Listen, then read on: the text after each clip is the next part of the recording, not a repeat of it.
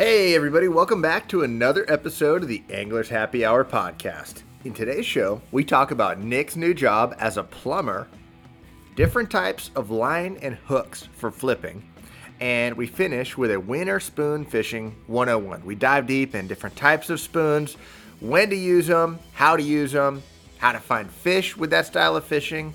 Um, hope you guys enjoy the show, and uh, we appreciate you all listening. All right, everybody, welcome back to another episode of the Anglers Happy Hour podcast.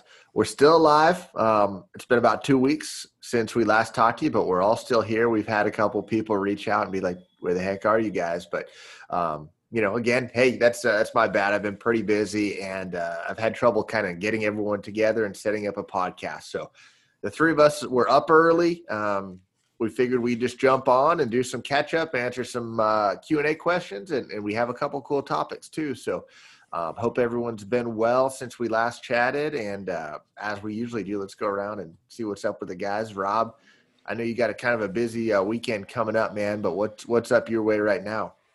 Uh, just getting ready to do one last trip to the grocery store and uh, hook up the Polaris Ranger, and we're out hunting for the for the rest of the you know or through the weekend and into the week a little bit. So looking this, forward to it. is this the elk hunt continuation? This is 2021 no this is a Coues whitetail hunt. So oh. early november coos Coues whitetail hunt um, okay. Are you guys camping uh staying at a uh, house or what? So we're gonna do the wall tent. Ooh. um we're not going to bring the wood stove or anything. It's not cold enough for that. but um, yeah, so we're going to rough it a little bit, I guess. But um, we'll have we'll have everything we need as far as cooking and all that stuff. No no backpack hunt here on this one, um, which makes it a little bit more. I don't know. It, it's probably more challenging because you got to get more stuff ready, right? You got to set up a bigger mean, tent. No backpack hunt. Well, we're not going like we're not going deep into where oh, everything oh, we camp with is on our back which we'll probably do that as long as my knee holds up we'll probably do that on my hunt which is in late december so. So no a, backpack means you just prop the rifle over the side of the tailgate when you take a shot? Not exactly. Oh. No but we're looking forward to it. It should be fun. Um, we found a good buck uh, last weekend and hopefully we can find him again so they uh, this time of year they usually stick around the same area, uh, as, especially as warm as it's been. Uh, these deer are not moving a whole lot. So unless something something scared it out of there, which you know a mountain lion or something like that, I guess could do that. But are they still on deer tinder trying to uh, lock things up for the next generation, or what are deer doing in Arizona right now? Uh, I don't think they get on Tinder until late November. Um, okay, because they they start rutting usually late December. Um, so I, am not exactly sure how Tinder works, but I'm assuming maybe it's pretty immediate. So maybe they I, get I on it, it. Yeah, I think it's fast. Yeah. Oh, okay. So if it's not a lot of planning. Like yeah, not okay. so, so, yeah, so, so they get on Tinder. Out. Yeah, around Christmas time. So. Ooh, get that eggnog flowing, and next yeah. thing you know. well, that's cool, dude. Hopefully, it's a good hunt, man. Hopefully, you get uh, you know what what you guys are looking for. Now, uh, when you go do your grocery list, like what uh, what kind of stuff are you bringing up there, man? So I've already pre-made a bunch of stuff. I've like I've made pulled pork in the crock pot. Oh, I've made oh, wow. uh, uh, elk elk chili. So it's got ground elk. It's got elk stew chunks in it. It's got a little sausage in it. Um, it's a Texas chili with no beans. Um, more onions than you could shake a stick at, though, so that'll create some problems in the tent, I would imagine. um, what else do we have? Uh, Please tell me you're making your famous spaghetti. The actually, Jimmy I Dean do. Can of spaghetti. Okay. Yeah, yeah. I have my spaghetti sauce made already, and I'll do okay. the, the noodles up there. Um, good stuff. Yeah. So we we eat good. We're not going hungry. So the last time we did the wall tent, it might have not been the last time. Yeah, I think it was. So I did all my pre-cooking, had all my food and, you know, pretty normal food and some some sweets, but not much. Les shows up and he literally spent $350 at the grocery store on Entenmann donuts, uh, hostess cakes. I mean, it was, I'm telling you, his wife's like, what did you spend? Does he eat like that normally? No, but like, so of course we're all just jacked up on. Sure. It was a mess. I guarantee he'll do the same thing this time. That's hilarious. That's interesting, so, dude. Yeah. Yeah. Yeah. You, you, need that for the energy walking through the hills. Not really, dude, because then you bonk and feel like crap. Oh, I hear you. I'm, I'm yeah. joking. Especially, I mean, you eat pretty healthy on normally, dude. So normally, it's hilarious. You know, you know what Josh's secret is, Rob, on a on like day two of a tough tournament. You know, and he's right there. He's just trying to hang in there, trying to make that cut. You know what he reaches for when he starts to get a little tired? He gets a little Debbie and a Mountain Dew and oh, he God. sits down and he he he sugars up. He gets some corn syrup and yellow number forty, and then he just stands up there. So he's solid for like thirty minutes, and then he's laying on the front deck. so funny, Nick. So so the backstory there is Nick and I have a buddy uh, back east, Alabama, and he is a sweet tooth. I mean, all this dude eats is sweets. That's it. That's it.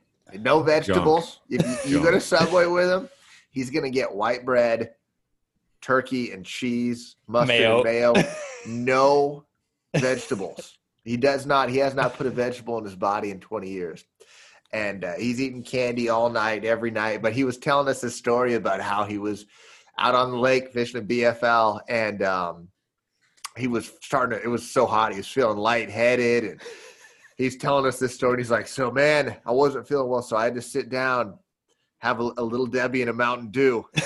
and uh, got back up, fired back out there, and they and they were biting. And, uh, oh. and we'll never forget it. Ten years later, I think all those hipsters in Palo Alto, California, when they talk about drinking green juices, what they really mean is they have a Mountain Dew.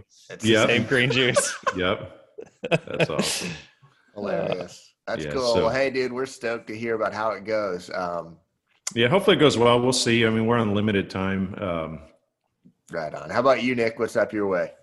Gosh, we haven't talked in so long. I took a couple of notes of all the funny, nonsensical things that happened in my life, and I ran out of storage in the cloud.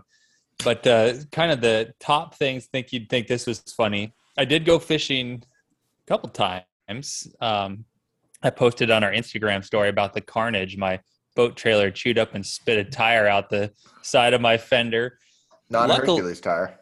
Ah, correct. Yeah, that was uh if it was a Hercules tire, the build date on that was from like 1983. It was it was definitely a crispy old tire. And you know, you almost had I almost had a premonition on that. Sadly, my truck has developed what's affectionately known as the death wobble. And if you've ever had anything death wobble on you, it's enough to need new underwear, like severely. Is it when you break or what? Nah, just like it seems to be hitting a bump. Yep. Eh, the right bump. And I had experienced my first death wobble coming home from Roosevelt a couple weeks ago with my brother. Ah, and I thought I had shot a tire out of something. So like I pulled over and you know, I'm all like two thirds asleep on the drive home and now I'm awake. And I was confused because everything looked totally fine. That led into the Bartlett trip. So I I watched my mirror like like it was TV all the way home, just thinking something was gonna happen. So when it spit a tire out, I was like, oh, okay anyways, the best part of that story was is that it happened like a half of a mile before I got on the 101 freeway for afternoon rush hour traffic coming home. And so that was a blessing. And it was the first tire I changed in that whole new setup with my truck and everything. So that's when you find out it's like, is your jack capable of this? Do you have the lug right? Da da da. So everything went fine. Had a nice day on the water uh, caught next to nothing. But I got to take out a new buddy of mine who uh, he's I met him through the pool and landscaping world, and uh, he was at my house. He saw my boat. He's like, "Dude, do you like to fish?" I was like, "Well, I like to, but I'm pretty poor at it." He was like, "Well, my son and I love to fish, and we have caught literally like three fish in the last five years of trying." I was like, "Then I'll take you fishing because it sounds like your expectations." Will match my abilities. yeah. we might be able to catch five in a month if we go six times, so we can yeah. hang out. But uh, we snuck up to Bartlett and didn't have a great day. Um, but eventually we kind of dialed it in and uh, caught a couple of little swim bait fish and then some some drop shot fish. And you know we were laughing a while back because there's been some rumblings about fish spawning in the fall, and we all kind of chuckled at it I'll be damned, dude. I caught a little buck and he peed all over my boat. So figure that one out. I'm not saying he was on a bed. I don't know where he came from, but he peed all over the boat. So maybe he just had a lot of coffee that morning. I don't know. That's interesting. Yeah, I'm not even going to comment on that. I, I, I thought it, I thought it was funny because we were joking about that. I hear you. Like, yeah. It was almost like you know, fish god was like, "Oh, you want to joke about things that you knew nothing about?" Here, I go. I will say, dude. I mean, is there any anything worse than catching one and having it crapping all over your boat, bro? And, uh, it's always a little one. You're never gonna get a big one to do that, but you'll catch like every once in a while. You catch a 12 inch or especially smallmouth when they're eating crawfish. And dude, you won't notice, and you look down, and it's on your shoes, it's on your shin, oh, yeah. and uh, dude, it is nasty. Yeah, that's the truth for sure. That's kind of like when they spit up a bait, uh, some bait in your live well, if you don't notice it, and then you hotbox that for like two weeks in your garage. That's nice too. Yeah, yeah. Well, that's but, cool. Yeah. So what's really funny that story took a, a, direction I didn't want it to. But so my middle son has had a loose tooth forever, and he's like, so you know, kids get so excited when they have a loose tooth because they're gonna like lose a tooth and tell their friends and get money and blah blah blah. So a couple nights ago, um, I was brushing his teeth and I was like, this thing needs to come out. You could tell that it was just like Bon Jovi. It was living on a prayer. So it was time to yank this thing out. And so I got this thing out, and you know they bleed like a stuck hog, and there's blood everywhere. And he's all excited, like, "Oh, my tooth's out!" And my two-year-old's like a little parrot, so he follows him around, saying everything that William does, and he's like, nice. my two-year-old, when he realized that there was a tooth in my hand that had came out of his brother's mouth. He like his eyes got like as big as saucers and his mouth open and he kept staring at it and then like trying to figure it out. So it's pretty funny. So he's like, all right, dude, let me go rinse this thing off and then you can have it, put it in a bag and do the whole under your pillow routine. Dude, I went into the bathroom and turned the faucet on and it washed out of my hand and went down the drain. No, no. it didn't. so he's like, trying to put a face on like he didn't care. But like 45 seconds later, dude, my son's just like crying, bawling, and like so sad. It's the most random thing I've ever heard. That's like a hundred dollar tooth in your neighborhood, though, isn't it? Oh, at least that's yeah. like a down payment. so, so I'm I'm sitting here. It's 8:45 at night. The last thing we want to do is take apart under the sink and oh take the P gosh. trap off to get it. And I was trying to weigh it out. I was like, is this like meaningful enough that I have to do all of this, or is it like rub some dirt in it, toughen up, and just move on with your life? It's a life lesson. And I've been pretty grouchy recently, and I feel like I've probably been a little short with my kids. So I was like, you know, I'm going to double down. I'm going to do the good dad thing, and hopefully, no one can hear me as I record this in the garage because they shouldn't be awake yet, anyways. But so I'm in the garage and I'm getting my uh, uh, uh, I'm drawing a blank. My my uh, wrench, my uh, sliding wrench to take the stupid P trap off. I was going to call it a crescent wrench, but it's not that. And my wife channel comes, locks. Channel locks. Thank you, Rob, the real mechanic here. And so my wife comes in the garage, and by dumb random luck, every time my daughter loses a tooth, and I do the whole routine, I take that stupid Ziploc bag of teeth and it's just in my closet, right? I just like wedge it in my underwear drawer and move on and never think to take them out. So I have like like a forensic crime lab could come in here and do like dental records if I ever whacked somebody and they had to ID the body. So she's like, "Don't you have a bunch of teeth in your underwear drawer?" and my eyes got all big and I was like, "Oh, I do. So we like run in there and like I'm going through all these teeth trying to find a bottom tooth to make it convincing because they don't have the same shape. Boom. Unreal. Had two to choose from. So I take the channel locks in my hand and I wedge the other tooth in my pocket. And then I'm like, all right, dude, like I'm gonna take the sink apart. I got this. And I like go in the bathroom and I lock the door and I start like banging on the P trap with the wrenches and like clanking on things and turning the water on to make it sound convincing. And then I'm like, all right, dude, got it. Here you go and I hand it to him and he looks at it and it's got all this dried blood on it. And he's like, Why is it all dirty?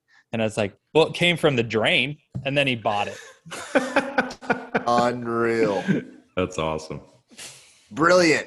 Dude, what a move saving the teeth like that. That's oh, great, man. Unintentional, but I will tell you, anyone, and you especially, Josh, anyone listening who has little kids that wants to flush teeth down the drain, save the teeth because it's better than trying to fish through a P trap and figure Holy out if it's still cow. there. That's unreal. What a story. How much did he get for the tooth? Like Rob said, it's about right. You know, inflation's going crazy. the Fed decided to taper, so we're trying to deal with inflation. So that was an eleven dollar tooth. Right on. Do you have to? Does he have to report it? Uh, well, yeah, yep. So the threshold's ten bucks in the IRS. So yep, he's gonna owe him ninety three cents. Yeah, they're gonna be asking about that in a few years for sure. Dang. So that's pretty, cool. Pretty silly, but it was funny. What have you been up to, Josh? Uh, quite a bit. Also here, man. I've uh, you know, I fished that cup in uh, you know, in between that last podcast we did now, and I can't really talk about how the fishing went, but uh, had fun there. I was in Knoxville, Tennessee. Had a heck of a drive to and from. It was almost 30 hours each way. So uh, burned up the road. I came home and um, went to a wedding. Went to James Elam's wedding. Uh, nice little, you know, kind of a little vacation for Chantel and I. My parents watched the kids, and and uh, we flew to Tulsa went to the wedding. It was it was an awesome wedding. James did it at his house. Um, and you know, not really a ton of fishermen. I told you guys it was kind of a nice break because uh, you know he's James keeps a uh, a small circle of fishermen, and then most of his friends are outside of fishing. You know, family and friends. So that it was nice. There were some fishermen there, and got to talk fishing with with a few folks, but. Um, way less than like a normal get together like i mean my wedding was all fishermen you guys were there and there was no one there that didn't fish. So uh, it was cool. He had a lot of work to do. You know, he and his wife having it at their house, but it turned out perfect, man. Um, and then, you know, the highlight for me, my job was uh, to stir jambalaya for four hours. So uh, we were having dinner you know, before James had even set up his wedding, and we were like, "Dude, when are you get? When are you gonna get married?" Like they'd been engaged and they didn't have a date, and we're like, "When you do, dude." Uh, Gerald we're like uh, Gerald's like I'll I'll cook I'll cook because James loves Gerald's Cajun food, so uh, it came true. You know, he he uh, decided to set a date, and Gerald cooked. And when Gerald volunteered to cook, I volunteered to help, which you guys know, dude, uh, it's not much help, but you know when you sit there and you make jambalaya for that many people, you've got a huge pot. So Gerald had met, had cooked for like up to 50 people before, but there was like 130 here at this wedding. So you need a special pot, right? I mean, you need a big pot. So he uh, shows up with this monster pot that he borrowed from a guy, uh, you know, that lives in the same town. He's like, this pot has won two national jambalaya championships before. I mean, this pot literally took took up almost the whole back of his truck, full size truck. Wow. Um, you know, you you have to take it, disassemble it to get it in and out because it's so heavy. It's cast iron. The thing would weigh thing weighs a couple hundred pounds. Um, you know, it connects to propane. but uh, fifty pounds of pork, oh. twenty pounds of sausage, twenty pounds of white rice. You know, and all the seasonings and stuff. And uh, it was nerve wracking. You know, I didn't want to. Uh, Gerald wasn't really visibly nervous, but I was thinking like, if this gets screwed up, dude five dollar no hot five dollar hot and ready's from Little Caesar. Let's We're go. screwed, man. You know. So and it was such a nice wedding. It was like, dude, they're putting a lot of faith in uh, in us for this.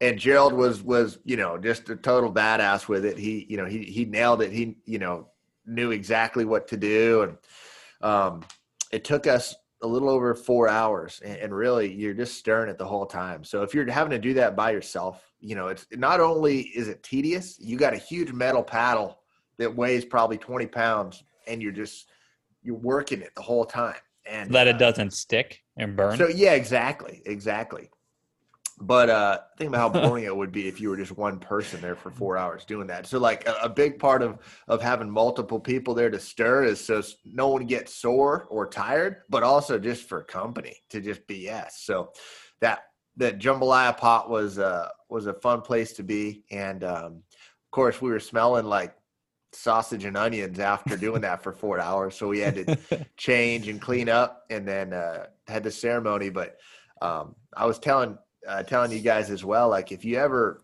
you know, if you ever have to cook for a lot of people, everyone's gonna love it. Everyone absolutely loved the way it came out, but it's pretty uh, efficient way to do it too, cost wise. Like, I mean, that whole meal, it only cost a few bucks a person, which compared to a typical wedding, you know, what you're gonna spend for food, it was uh, it was the way to do it, man. I was impressed. I I, I realized that I had done it way wrong at, at my wedding, but at that time I didn't know a a badass Cajun cook that would come out and do it for me. So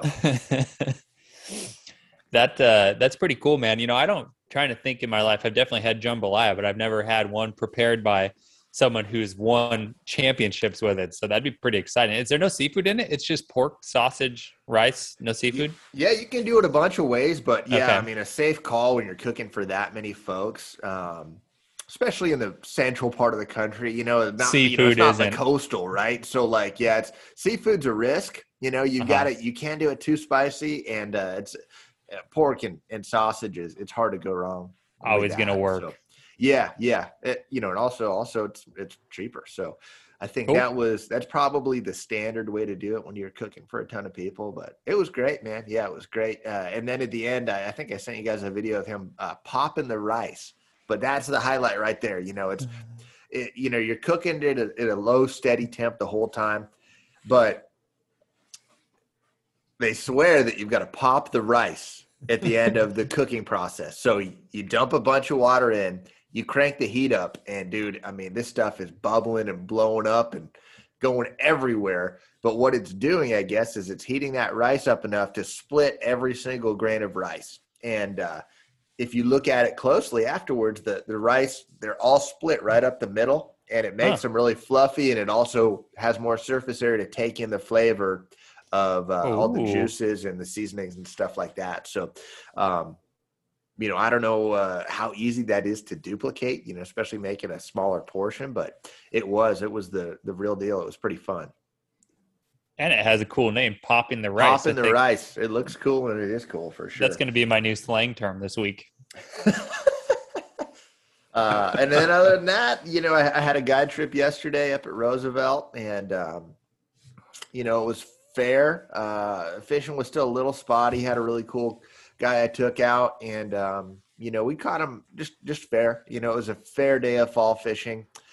Definitely towards the end of the day, got into a couple deals that had me that had me excited for the rest of the fall and the wintertime. There's just you know so many so many fish in that lake right now that it's so fertile so much bait and uh, i think it's going to be a pretty fun fall and winter when they really start to gather up and group up but there was still the water still 70 and we caught them on top water and we caught them on spoons in 50 feet so uh, with that being said there were also fish all throughout the water column. I there was you know at one point we were we were sitting there spooning at the end of the day and uh, i watched on LiveScope a school of like 20 fish flying through the water column. They're 80 feet out, 70, 60, 50, you know, 40, 30, 20. And I'm like, drop your spoon, reel it in and drop.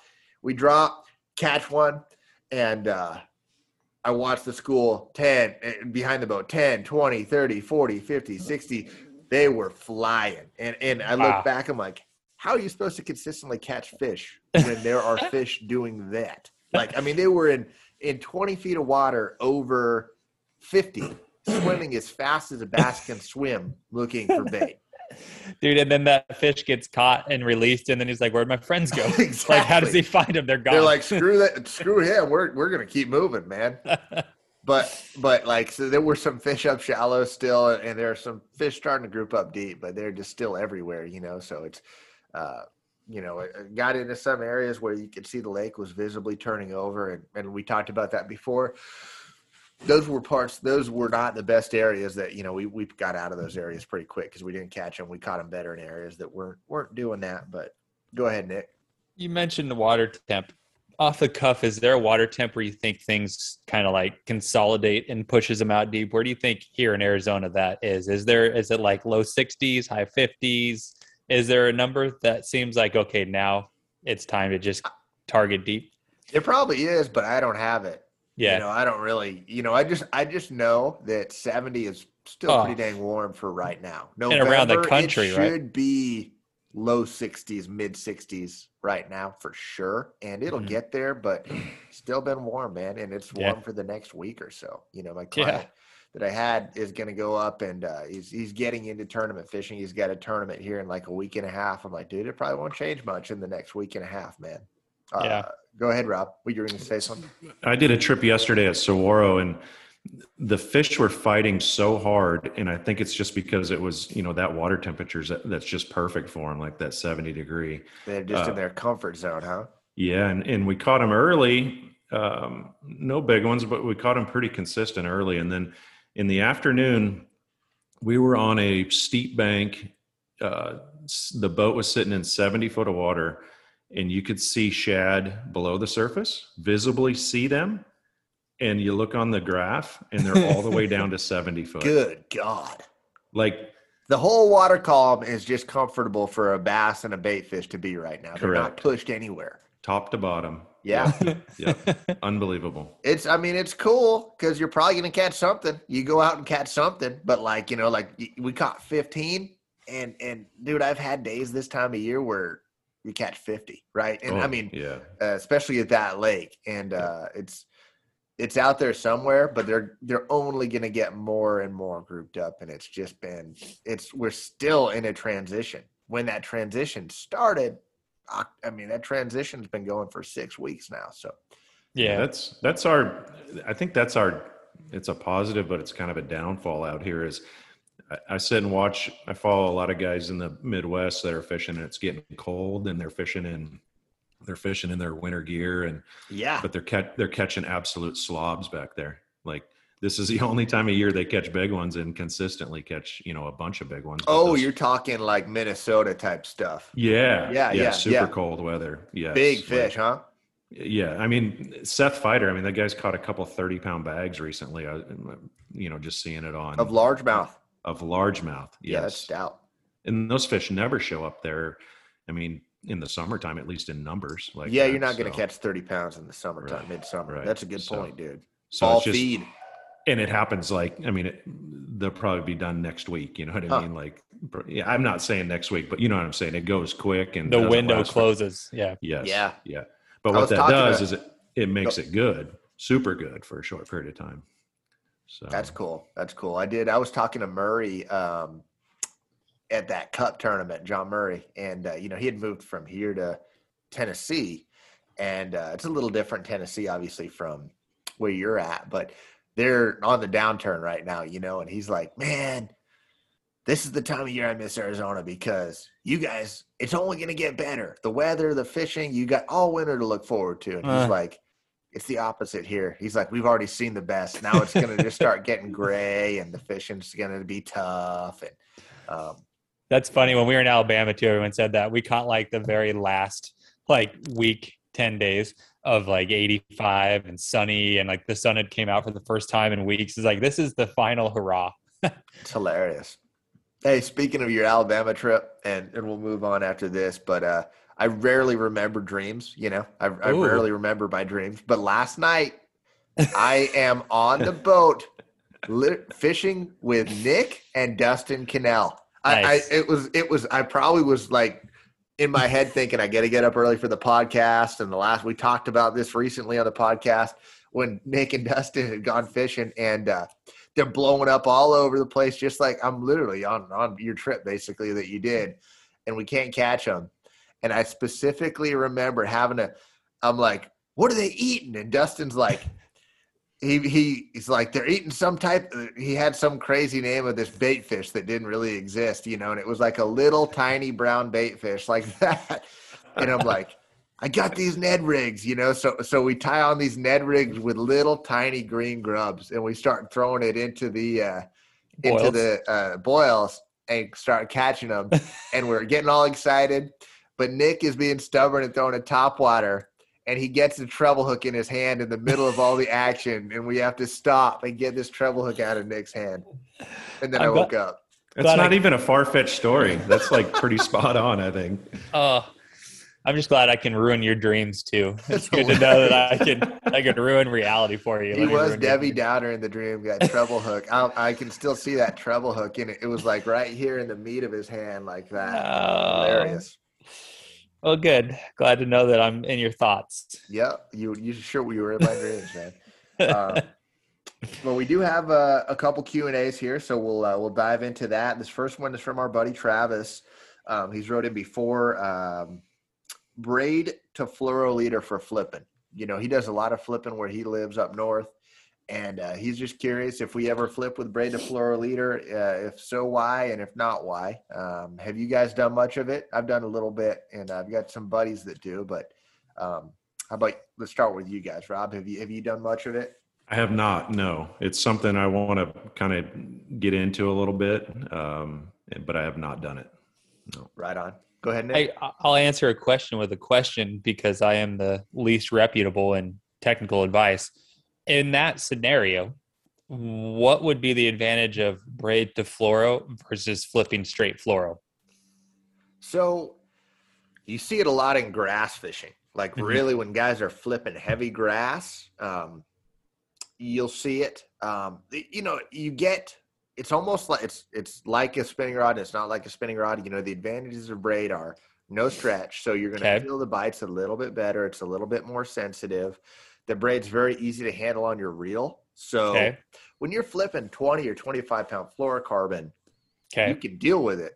But it's not the easiest thing on your reel to manage through the day. You know what I mean? It's just it's it's, it's big. It's big and it's it's it's a little more wiry than lighter line. So we've been doing it forever and it's fine. But braid is just butter on your reel. So mm-hmm. that's an advantage. Um, you know, when you set the hook, the lack of stretch, you're gonna your hook's gonna penetrate a little bit quicker and easier on those fish. Um, you know, but the, there are the disadvantages to me. I mean, the biggest disadvantages are that the time it takes to to tie that leader. If you're going to have a longer leader that's up in your guides, that's an issue. Typically, you're using such a short leader on that that it's not in your guides. Um, and then if you retie, like I mean, if you're if you're, I would never do it fishing wood, or or at least bushes because you're retying so often. The juice isn't worth the squeeze to me as far as the amount of time that I'm going to be burning up having to not just retie my bait, but retie a leader, put a new bobber stop on, retie the bait. You know, if you're retying every other fish, it doesn't make sense. But if you're fishing matted milfoil and it's soft, you know, and you only have to retie every 15 fish, 20 fish that you catch, you know, it, it, it makes more sense, right? It makes more sense to do it. So um, I would say it's a specific thing. Me personally, anytime I can get away with straight braid, I do it. But there are times when, you know, you might get a couple extra bites by using that leader. Um, one thing I would say too is if you use like say you, you if you flip straight 20 pound fluorocarbon a lot and you're going to try this and you set the hook hard, I would go with 25 pound leader. You know, just just upsize it a little bit because man, say, you know, you set the hook really hard with a braided line and you got a three foot leader. That uh, that's a lot of impact and, and it'd be pretty easy to break off with a big fish. You could literally break the 20. So I, I would go heavy and use probably a, like a 25 pound leader, honestly. That break at the knot for the leader or would that break at the knot for the hook? It could break uh, either or in between, honestly. I'm not okay. saying it will. 20 is pretty strong, but it's, but you can, I mean, dude, there's, in that case, there's uh the only reason that I don't ever flip with 25 pound straight fluoro is it would just be a beast to handle in the reel. But mm-hmm. if you could handle it in the reel, I would do it in a heartbeat because there's really you're not going to not get a bite because it's 25 and not 20. Cool. So yeah, I mean for the leader, it's going to be a short leader typically. You don't want that even if it's a uh, Alberto or not Alberto, what's the FG knot? You don't really want that knot in your guides, you know, cool. no matter what. It's a short leader. Flip it. Go ahead, Rob. Will you fish uh, straight braid on trees and wood? Or, or yeah, sometimes. Okay, so it, it, it does. that. I, I I used to be always a straight braid guy when I was doing that, and then I started fishing back east a lot. And the really true awesome flippers are pretty much straight fluoro guys in that scenario, man. They like the way that it doesn't make noise and vibration as you're as you're fishing it through the limbs and stuff like that. And those shallow bushes, I've gone to straight fluoro um, straight 20 pound trilene fluoro. Um, but like deeper trees, like in Arizona, sometimes we'll flip those eight foot trees, six, eight foot trees, and the wood's really hard. And if you don't have braid in that case and you know, you flip it in there, it sinks five feet. You guys have both done it. I've fished a ton of tournaments like this with Nick. And uh, you imagine your bait falls five feet, a fish takes it, turns his head, and swims around a limb you want braid in that case to, to get him up from that deep. But fishing back east, you're flipping in 18 inches of water two feet of water, and uh, the fish just doesn't have so much time and so much stuff to get all mangled into. So I, I usually go straight fluoro in that case. Um, and you're getting really deep here with this, but like if you are flip, if you do are using braid, if you can use a smoother braid, it's I think it's a little bit better around wood. You know, it's not going to have that that um, zing as you as you are fishing your bait through the limbs and stuff. You know, you're not going to feel it and hear it zinging over uh, over the limbs and stuff. Makes sense. Yeah, but I mean, again, that's that's we got scientific and it's deep, yeah, for sure. Split you don't have to there. get that deep, right. but if you yeah. can, you can. Yeah. Kind of fun to talk about, though. Yeah, it's fun to yeah, go down those sure. rabbit holes. Yep. Um, and on that same topic, we had another question. This is from our buddy uh, Gunner. He had sent this in a long time ago, and we had just had been saving it for the right conversation. But he asked about straight shanks versus EWGs on flipping, and and just what we liked. You know, everyone's got their own opinions on that. Um, but um, you know, the EWG is kind of the old school way to do it. We all did it when I started flipping. All you had was EWGs, really, and then the straight shanks got really popular maybe 12 years ago, and now it's like seems like it's what everyone uses. So, you know, Rob, you've seen the whole evolution, dude. What what are your I'm, thoughts on that? Well, you know me, I'm still using lead and EWGs. So, you, did you put the spears down? Are you no longer spearing? You've you've at least. Yeah, I've actually yeah I've passed that a little bit. That's hilarious. No, I've I have. Have you great, used the straight shanks at all? A, a, little bit. I just have so much trust in the EWGs. I just that's yeah. I've never had an never had an issue with them. So that's a fair point, dude. And, but and but I haven't I haven't fished tournaments a lot since you know punching's been a big deal, and I think that's a different deal when you're punching a big heavy weight, and I think you need the straight shank, snell, tied, snelled, and all that stuff. So, um, like I said, I've you don't do a whole lot of that guiding, um, and I just just haven't really dove yeah. into it a whole lot. So that's cool. And I can't say I've got the data one way or the other. You know, I mean, I, I do feel like it just makes sense that you would hook more fish with the, even with the smaller weight, with the straight shank, just the angle of the hook, the way that thing's, you know, pops out when you tie a snail knot, a snell knot makes sense that you would hook more. But there is, you know, with the EWG, when you've got a fish hooked already, solidly, hooked. it's so tough to beat. Yeah. So tough to beat that. So, um, and it, it depends on the day too. Like I've had days flipping, dude, I've had days flipping a tube on an EWG where I've literally lost and missed 90% of my bites. And uh, I can't say I've had that happen ever with a straight shank.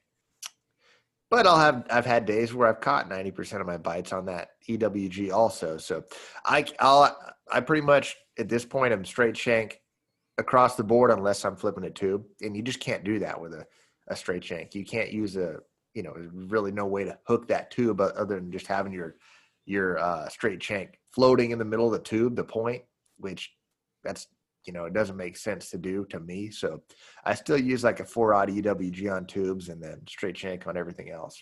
So on a straight shank, straight shank on like a creature bait or something like that I'm trying to visualize why the tube, the hooks just float. Oh, it's because there's like two pieces of plastic that it has to penetrate through. Exactly. It's not like yeah. nicely sitting in that piece of plastic. So you don't know when you set the hook, you don't know how easily it's going to come through. that second piece. Where okay. and it, the plastic's a lot harder with so on a tube you want to use that EWG so it's already through both pieces of plastic okay. and just laying into into the outside of it. And on, on, that straight shank, do you punch it through on like a creature bait, or do you let it just kind of be in the in it the plastic? Sits in the plastic, yeah. yeah. Yep, and it's got a clear path out. That plastic's a little softer for sure. Gotcha. Okay, because you know, honestly, I'm not very familiar with that either. It's been I, I, don't even have the really nice, convenient excuse of guide clients. I just suck at flipping and don't flip a bunch. So that's actually a great question for me to be taking notes over here on the side. Be like, well, I do know how to tie a snell knot, so I should play with that a little bit. Yeah, and, and you can't tie a snell with the uh, with most EWGs because they don't have that welded Space. tie. They don't uh-huh. have the uh, they don't have this this they. I mean, you do have some some uh, shank to tie it on, I guess, but you don't have a welded shut eye, and uh, you ah. need a welded eye if you're going to tie that snell because you just have a sharp edge that that knot can get, get cut, cut, on. So, yep, mm-hmm. yep. I don't really know of any EWG hooks that even have a welded eye. Cool. Yep. So yeah, uh, good questions there. And and while we're technical, we'll dive into our next uh, topic, and that's spoon fishing. We're we're getting into the cooler months, and I caught some fish fishing a spoon. Rob's making like a disgusted face at spoon fishing. It's hilarious. I don't know if you're trying to or not. You just I don't know if I wasn't trying to, but it was in my mind. How, Wait. Yeah. Did you just accuse Rob of having resting bitch face? you just said Rob Dude, has RBF. I RBF wish I could Rob. just lo- yes. taken a screenshot. We'll have to go back. It was hilarious right there. We'll have to hmm. find out what he truly thinks about spoon fishing here in a minute. But we're just getting to that time of year. We caught some fish doing it yesterday, and it's it's gonna start getting really good. So um, I, I don't know if we've ever talked about it much on the podcast before, have we? Probably have, I guess. I mean, 73 episodes ago, maybe it wasn't recent if we did. Yeah, yeah. Um, but you know, we'll we'll talk about the different types of spoons. Um, just a quick spoon fishing 101. When do you fish each type and a couple little details. So um, different types of spoons. You've got the big giant flutter spoons. I mean the giant ones, the eight inch spoons. You've got the medium sized flutter spoons, you know, the four or five inch and then jigging spoons. And, and, there's some variations of jigging spoons, like the regular old school hammered jigging spoons, half ounce to one ounce.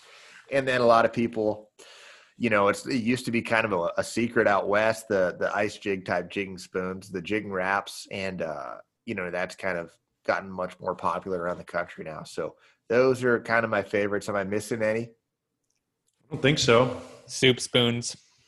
Yeah, yeah, soup spoons. But my favorite is the is the giant flutter spoon because you can't. I mean, you get a bite on it, it's going to be monstrous no matter what. So seriously, dude, you're right.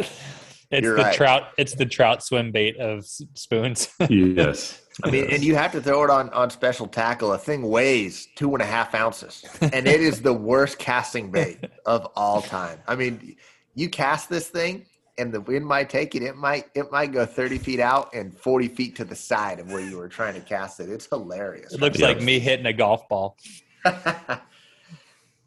um, but yeah, I mean those those really really giant Magnum spoons. They work all through the summer and the fall. We're kind of getting out of that a little bit. You could still catch them on it for sure, um, but you know there it's a gizzard shad imitation. Anywhere anywhere you've got gizzard shad, and you can fish them from 15 feet all the way down to 50. I mean, they are so heavy that you can actually effectively fish them. I've caught them out here in the wintertime real deep on that. The uh, medium sized spoons are also really versatile. You can throw them, you cast them under docks, you can cast them, uh, you know, to suspended fish. Now that now that the forward facing sonar is such a big thing, you know, it's it's pretty cool that you can you can really it's a good way to target those deep suspended fish. I was doing some of that yesterday, and that's the actual spoon that we caught him on yesterday. It was just a five inch uh, flutter spoon. And then the jigging spoons. Once you get into a deal where you can get vertically over the fish, there's no better way than a, a straight jigging spoon. That flutter spoon is not a good vertical, straight up and down bait. When you get straight up and down, you want you want a a, a real jigging spoon. And all these spoons, you've got to as far as the gear and stuff, you, you need to fish them all with a swivel, a good ball bearing swivel, so they're not twisting your line up like crazy. And, uh, you know, your rod, you're just going to match up. You know, that big one, you're using like 20, 25 pound test fluorocarbon, uh, heavy rod with a long butt, almost like a swim bait to cast it out. That flutter spoon, I like like a seven, six medium heavy, maybe 15 to 20 pound test fluorocarbon. And then the jigging spoon, if it's a big one, I throw it on a bait caster. But I really, those half ounce jigging spoons, I love a spinning rod because you can, and I got this from Matt Shura, but you can get over these fish and just open the bail and you're not having to, you know, let out line with your with your hand on a bait caster to let it sink um, you know 40 50 feet you just open the bail and that thing just sinks so uh, are you guys spinning rod on on jigging spoons too I am 100% with the the type of spoons that we use for guiding and I mean we'll use the ice jigs the Rapala ice jig a lot um and a, you know both I think there's two sizes of those there might be three but the there's two smaller but you only yeah, the two smaller sizes yeah. um and and then a, a, gold or silver, but I really like the gold Kastmaster, um, quarter ounce. So it's, I mean, it's light, it's small. Um, those things are super effective at at Saguaro and um, some of the other lakes, but mainly Saguaro. I think the gold is because of the yellow bass. Um, but you'll catch a ton of yellow bass on it, and then you'll catch a, a five pound largemouth and a you know you can catch a 10 pound catfish on the darn thing you know so it's just amazing when that deal goes it's pretty fun um, and the problem is is when it doesn't that's when i have that what'd you call the face i had resting bitch face yes that's when i have that because you're just sitting there visualizing these guide trips when they're not biting and your dude. clients are just back there going uh yeah they're uh, like really i gotta pull this uh, thing up one more time yeah it's then there's nothing worse. Everyone's relying on your personality at that point to save the day, and so we're screwed at that point. Then. yeah. Well, dude, I'll tell you, it's as a guide, it's such an unconventional way to bass fish. So yes. when you get a client that flies down from oh. Canada, and they're used to throwing up on reeds and, and rock piles and, and fishing the docks and stuff like that.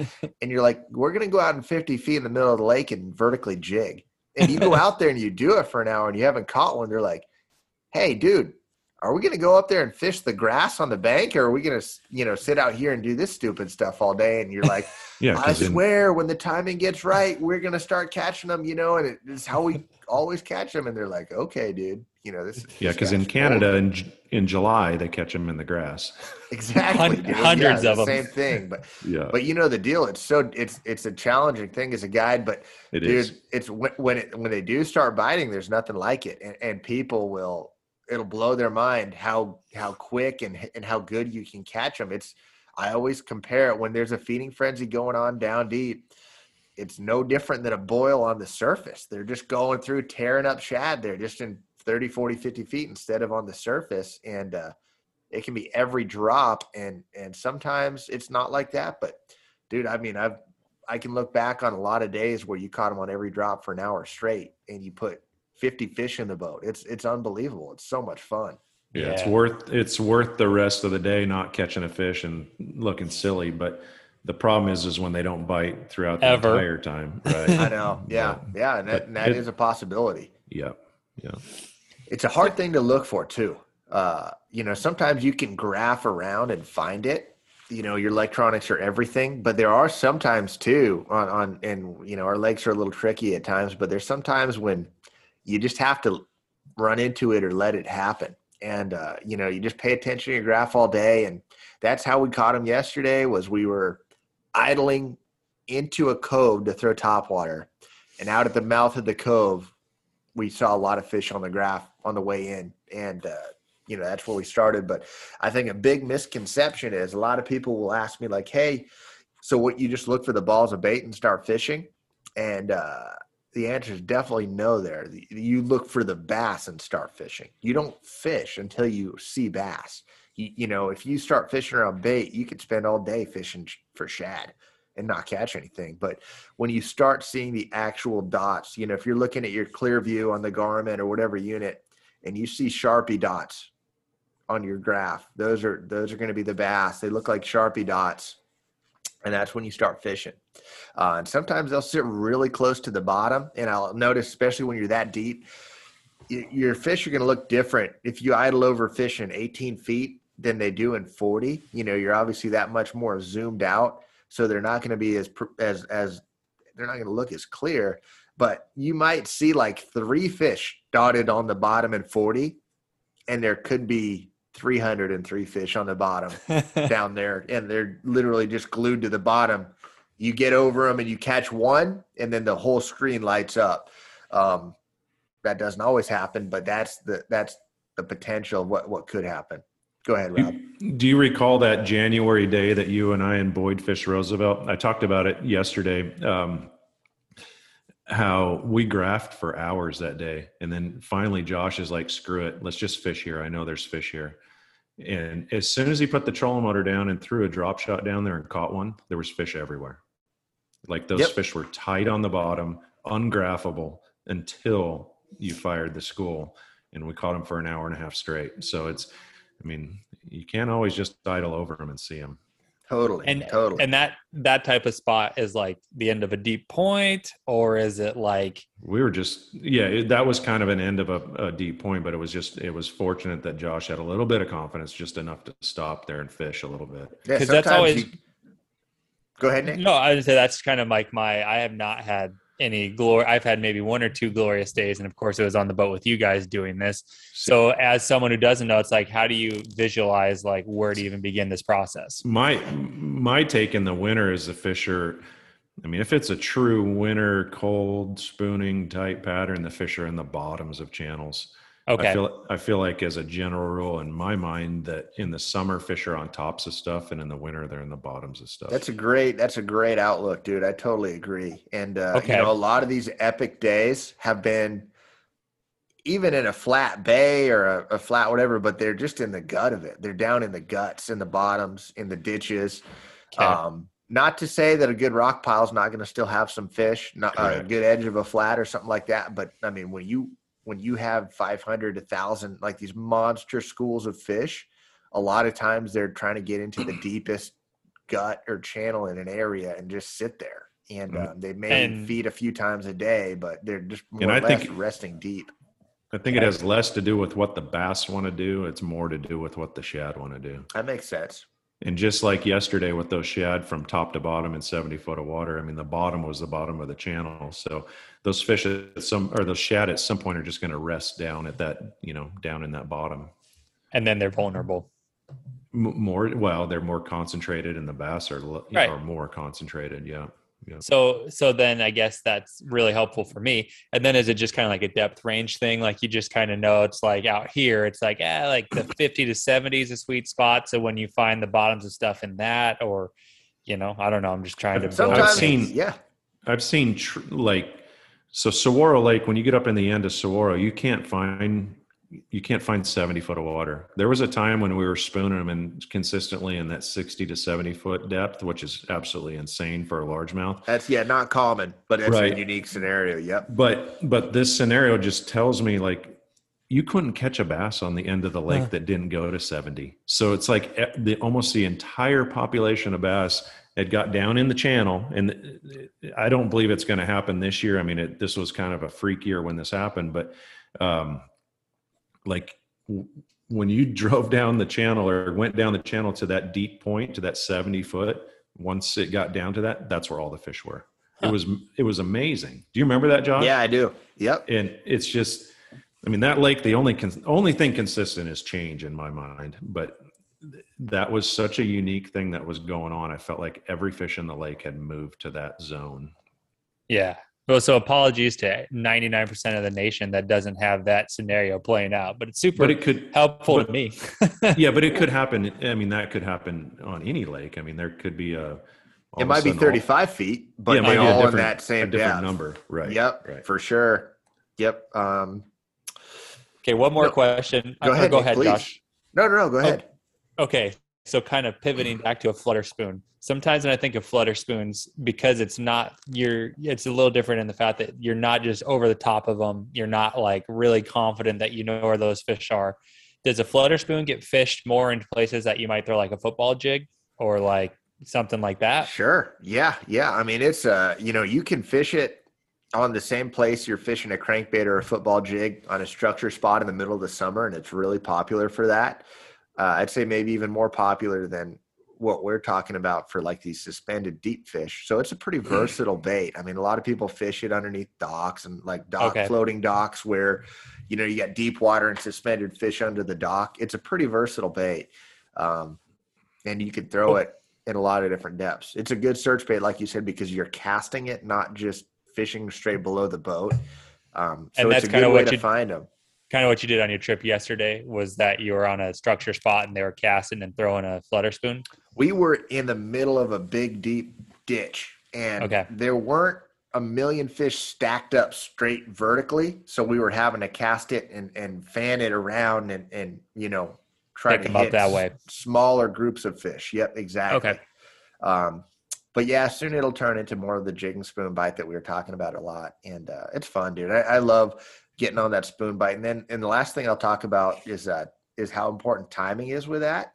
It's amazing how important timing is with the spoon bite because one one thing is they don't this we're getting to a time of year where the fish don't eat all day long you know their metabolism moves a lot slower so there might only be a small feeding window where the fish get positioned and want to actually eat and uh, sometimes that's early in the morning this the particular year rob's talking about you had to be out there first thing in the morning to catch those fish um, a lot of times I find the afternoons are really good. And I think some of it has to do with the sunlight. You know, I think, you know, they, they can maybe see that flash a little bit better, even though they're so deep when it's really bright sun. Um, but, but I don't know what else it could be, but uh, there's, I remember a year I was on a bite at another Lake Apache and uh, one of the most, one of the best spoon years I've ever had. And, uh, one spot was so good for like a month straight and you could show up at first light and catch nothing until like 10 30 11 o'clock and then from then till one absolutely ballistic and then after one they would get up off the bottom and suspend again and you wouldn't catch them so uh, and then last year i got on a bite um, in like 30 35 feet at uh, roosevelt and they would only bite from like three to dark so it's it's kind of unpredictable, but it's worth paying attention to, especially if you're going to try to go. You get them one day and you try to do it again a week later, the day later. If you show up to your spot and they don't bite at you know at a different time of day, just come back at the at the same time you had previously caught them, and there's I think there's a good chance they'll be biting. Do you guys have you guys noticed this, uh, especially you, Rob, like where it's very specific the timing? Yeah, yeah, for sure. And I don't know what makes that happen. I wish I knew what made that happen, but it's almost like, especially like let's say the afternoon spoon bite at Saguaro, like you can almost see it kind of like coming to. sure, you know, yeah, it's 1st thing and then dead, and then again yes. in the evening it, it pops. It pops right before dark. Yeah, and you're just like, what is going on when it's not happening? And but it's, I mean, it's just like it's like you said earlier. It's like schooling fish on the surface. Obviously, they don't go all day usually.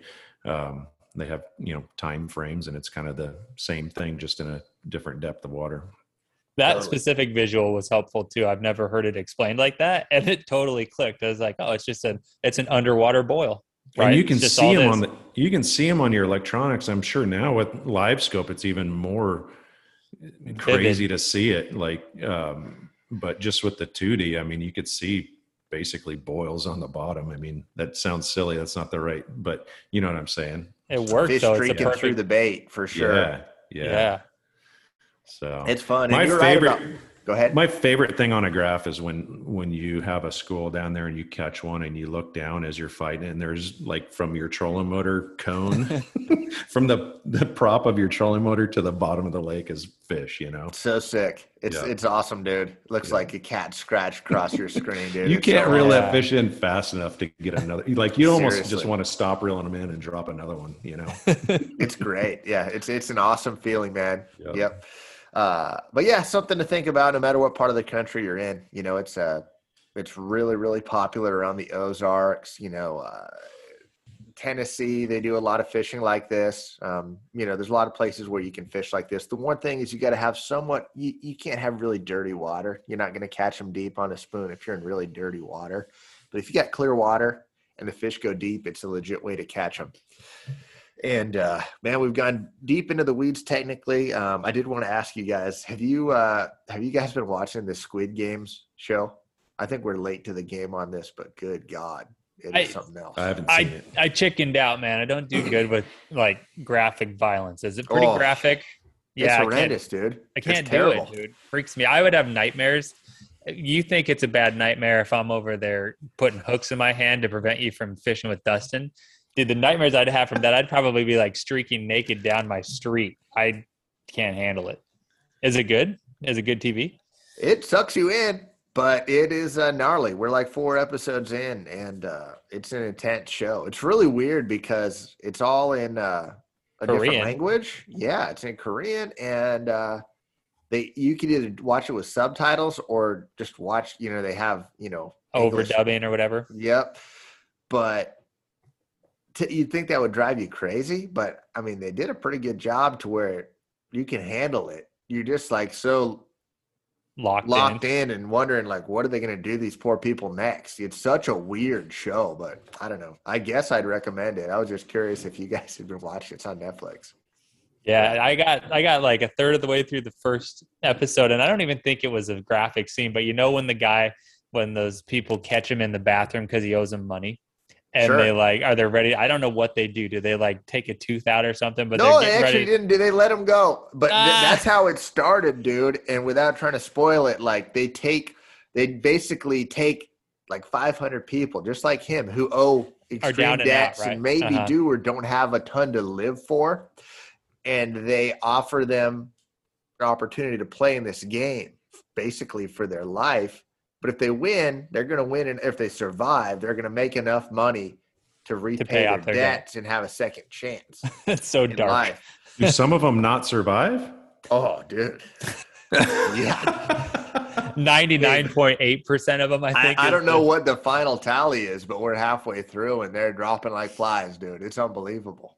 It's it's crazy. I mean, it's you should watch it. Check I'm it out. It's it's it's it's a very popular show right now. Dude not- just just the trailer on instagram or uh, on netflix when it plays and they're playing red light green light and as soon as you move the machine gun starts firing at you so then there's just chaos i was like oh my god like i can't even i can Yeah, it's get like kids games. They play these kids games. so they're simple right there's another Oh, one where they do like tug of war off Yep. of a cliff Yep. Dude, are you did you see that or are you guessing that? No i, I saw i saw okay. enough We're Dude, here's- guessing that. I'm like, wow. amazing That's unreal, no, dude. That's so good. when I when I was in Alabama, right, I, uh, freaking kids are always ahead of everything, and so my she's my niece, my buddy Pepe, his daughter is I want to say Lily is ten or eleven, dude. She was watching it, so I said I was like, oh, what are you watching? And it was that that was that one. She maybe she's twelve, but young, and she was just like nonchalant, and I was like, I'm gonna go throw up now. like I can't unsee what I just saw. And That's like, crazy, dude. scary stuff. Maybe she didn't see the whole series, but that was my first indoctrination to it, and it was like, oh lord. Wow.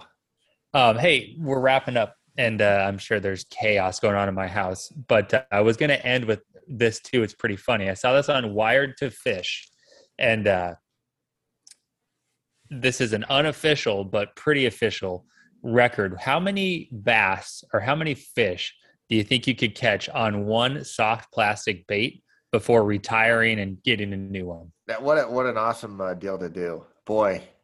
Is it Charlie Hartley? It's like same bait for 700 days or something. it should be, dude. I think this guy's Charlie Hartley's homie. This is uh um Ned uh Ned Rig? Kehde. dude, well he invented the Ned rig, yeah. okay.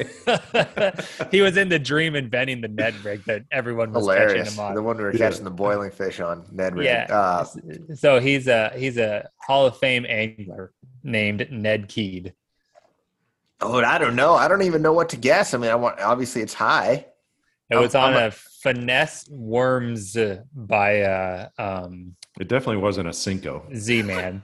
What did so they talk about? Like catching Yeah, ten no fish on a kidding, dude. Senko. It, That's- catching ten fish on a Senko is like legendary. It wasn't Yeah. a Senko, so No. good job. That's a, uh, I'm gonna guess it's that. Yeah, that's super stretchy plastic. I'm gonna guess he caught uh 50 fish on it, dude. okay, what do you think, Rob? Like a thousand. Oh yeah, good. That, way to way to put some effort into that joke, asshole. You totally deflated it. yeah, no, How I'm many? glad what he says is gonna sound weak. yeah, well, it was- Rob guessed a thousand. Well, it was two hundred and forty-three thousand. Ass. No, it wasn't. It was. It was two hundred and thirty-eight. That's impressive. That's On still single- unreal. Yeah. very broken in soft plastic bait it says but uh, and Wow. that didn't count so then he he went back out and uh on 19 outings and 32 hours of fishing between august 19th and september 16th an extraordinary 245 bass five pumpkin seed sunfish two bluegills two green sunfish and one bullhead all on one. And this, I've never thrown this bait, but it's going to become my favorite. And if Wally Hardy is listening, he will get a chuckle out of this because it's called the tickler. And I'm going to start throwing the tickler because that's what he calls me for inappropriate reasons. But the Z-Man TRD ticklers is the uh, is the go-to if you want to catch 245 bass, five sunfish, two bluegills, two green sunfish, and one bullhead. Dude, that's crazy. Wow. How do you not snag it and break it off? How pissed would you be if you got to like 174 and you knew you still had a lot of gas left in the tank and you lost it? Seriously. Yeah. Yeah, you have to start swimming. over. He sounds like he's pond fishing, doing that many trips and that and only fishing, you know, 30 hours or something. Sounds pretty cool though. That's a uh, that's an awesome little challenge. So here's another little challenge, then we're done. That I think I got inspired from our friend who. How many days consecutively did he catch a fish? Charlie. Uh, Charlie. Five hundred or some craziness. I can't remember, but it was so, crazy. So here's my new strategy. Since I'm just as domesticated as an old broken Chihuahua, um, and I'm having to get creative with my fishing. What I'm thinking is that I am going to get like a totally ridiculous 80 year old bamboo fly rod and a 70 year old fly reel and I'm going to become the master. I got inspired by this at your at your kid's birthday party that I went to that you weren't there at, Josh, at Manzello. Yeah, dad, great dad. I was I was at a tournament for my daughter's birthday party. Thanks for making me feel bad again. I forgot about that. And I am an amazing friend because I went to said birthday party. Yeah, I did my have friend good, wasn't I even have there. Good friends. Yep, amazing friends. But uh, I dude, that little that little urban pond was popping there was just life everywhere. I saw a handful of catfish cruising the bank, like for an urban pond that normally has nothing. I thought so. Uh, my whole point to this is, is that like I'm to go for the record personally of fishing. There's like seven ponds like that within 10 minutes of my house how do I not have 90 minutes every day? So the trick is to how to make that interesting. So I'm trying to think it's either using like two pound tests and like I'm just trying to figure out a way. So if anyone has any ideas, give me give me something. But fun, I'm thinking dude. like a hundred year old flyer rod to try and just like make some type of sport out of it. So I leave you with that. That's cool. Yeah, that's cool, dude. Fishing's fishing, and, and we we love all types of fishing. So that would be a, a fun way to challenge yourself a little bit and just wet a line. Yeah, because like it. it's I my boat dry rots because it's so challenging to create the time. So that's gonna be my new goal. Sweet. Well, that's cool. Um, good luck on your hunt, Rob. Thank you. Good luck with your bamboo rod, Nick. And um, I'm going to head out to uh, Texas tomorrow to the next cup. So we'll uh, we'll talk to you all next week, guys. Thanks for listening.